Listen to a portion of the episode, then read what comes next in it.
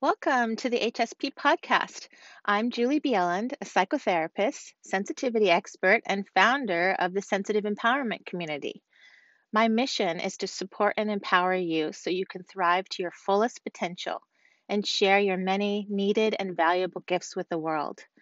For HSP resources and a free sensitivity quiz, visit sensitiveconnection.com. I hope you enjoy this episode. Welcome. For many highly sensitive people, we have more activation in our amygdala, which sets off the fight, flight, freeze response in the brain, which is basically like an alarm bell system in the brain. Your brain cannot tell the difference between real threat and perceived threat. So if you're walking around with a lot of stress in your life and you're already pretty full of stress and something happens to you, somebody criticizes you or hurts your feelings, or maybe you get cut off in traffic or you make a mistake or something like that, the brain can actually take that as a form of real threat, where it's almost as if it thinks a lion is about to attack you. So it does everything in the body to prep you to fight or run.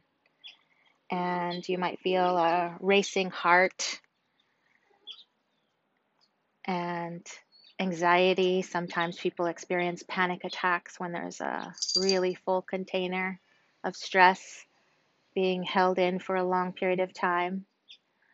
Fortunately, there's something that we can do about it. We can actually train the brain to respond differently, to let the brain know that you're not under threat. And one of the quick, easy way to do that is that you can use a special breath technique that research has shown works really well, and highly sensitive people actually have reported how well this works, and it works quite instantly, in fact. So what you want to do is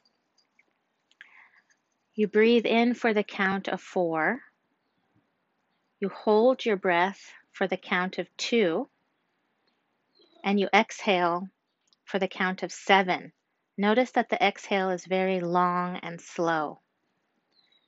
The reason for that is that you don't breathe that way when you're in danger. So it's a direct signal to give to your brain that you're okay.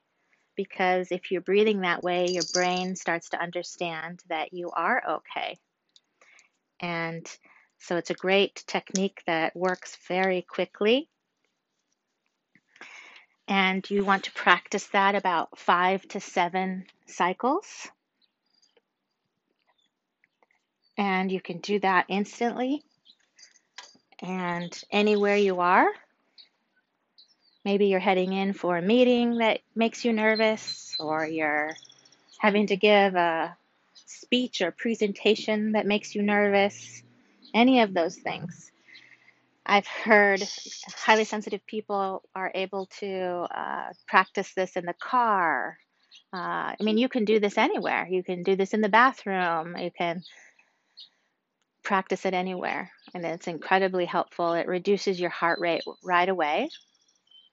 And the better you get at doing this earlier in the feeling of anxiousness or high stress, the less your body will actually release adrenaline and all the stress hormones. So if you can actually catch this sooner at the beginning part, you might actually prevent the release of that, which is definitely possible. And I talk more about this in my course, my online course for sensitive people, Brain Training for the Highly Sensitive Person. And you can find information about that at hspcourse.com. It's a fantastic course that is developed especially for highly sensitive people. And these are brain training skills that I've developed and teach that work specifically for how a sensitive person experiences the world, which is very different than most of the population. And what's amazing about all of this is that once you learn these techniques and you start practicing them, these work for a lifetime, and you can improve your health and relationships and increase your ability to have more creativity and more focus and more efficiency, and use that supercomputer brain of yours with the superpower gifts that you have as a sensitive person. It's amazing what's possible when we learn how to balance and calm our overstimulated nervous system. And I want you to know that there is so much ahead of you in your life that you can accomplish and explore and experience, and you can move out of survival mode and into joy with simple techniques, just as I've taught today with the breath technique. So practice this the next time you need it, and practice it every day. It's a great technique to use to keep yourself calm, to train your brain. I have so much to teach you, and my goal is to help you be your best self in the world. I hope you're taking good care of yourself. Bye-bye. Explore all my episodes and share them with other HSPs who might need extra support and empowerment too. You may also like to stay connected by subscribing to my free weekly newsletter for HSPs at hspblog.com. Take extra good care of your beautiful self.